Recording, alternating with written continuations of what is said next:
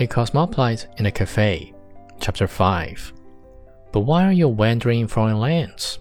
I persisted.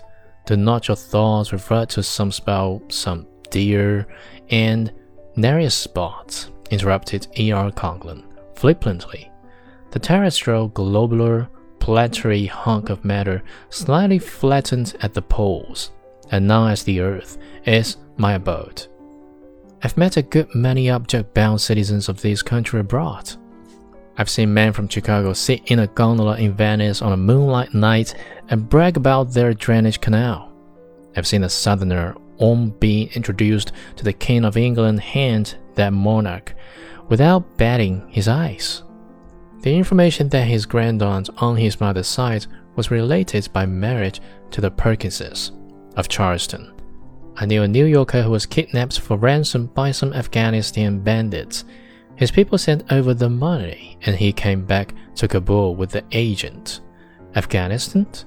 The natives said to him through an interpreter. Well, not so slow, do you think? Oh, I don't know, says him. And he begins to tell them about the cab driver at 6th Avenue and Broadway.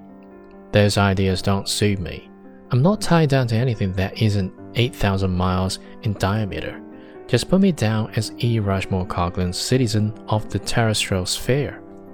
My cosmopolite made a large adieu and left me, for he thought he saw someone through the chatter and smoke whom he knew.